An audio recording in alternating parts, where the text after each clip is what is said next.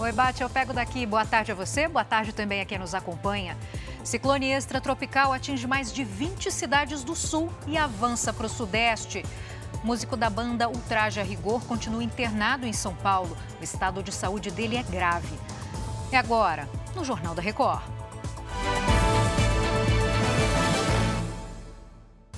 Oferecimento Consórcio Bradesco. Conquiste sua casa nova sem juros e sem entrada.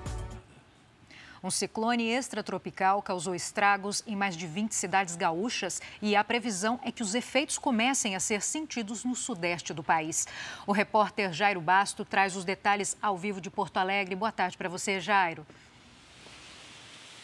Oi, Giovana, boa tarde para você, boa tarde a todos. As regiões norte e nordeste aqui do estado foram as mais atingidas pela chuva e seguem em alerta vermelho para novos temporais ainda hoje. Segundo o Instituto Nacional de Meteorologia, há previsão de ventos de até 100 quilômetros por hora e possível chuva de granizo em grandes volumes.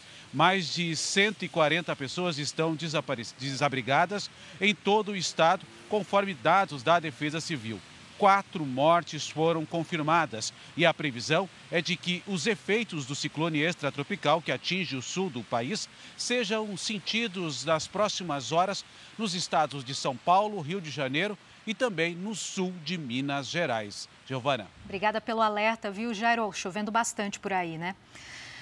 Mais de 70 mil pessoas continuam ilhadas no estado americano de Nevada, depois de fortes chuvas inundarem um festival de música. A morte de uma pessoa é investigada.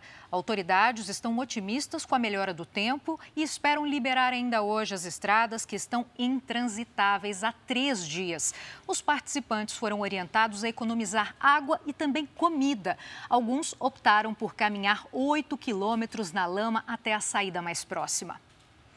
E na Espanha, ao menos duas pessoas morreram depois de chuvas torrenciais atingirem a região central do país. Ruas ficaram completamente alagadas e carros amontoados depois de serem arrastados pela correnteza.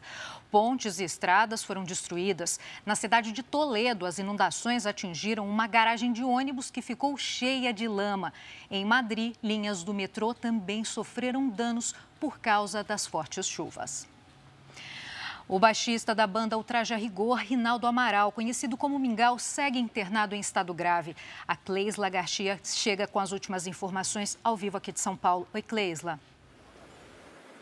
Olá, Giovana, boa tarde para você. Segundo a equipe médica, o músico continua internado na unidade de terapia intensiva, está sedado e respira com a ajuda de aparelhos. Ele foi baleado na cabeça no fim de semana em Paraty, no litoral do Rio de Janeiro. Ontem, o músico passou por uma cirurgia delicada que durou cerca de três horas e meia.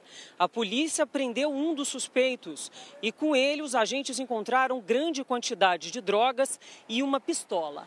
As buscas continuam agora por outros três suspeitos. Giovana. A gente torce pela recuperação dele, né? Obrigada, Cleisla. Eu volto daqui a pouco com mais notícias para você. Até já.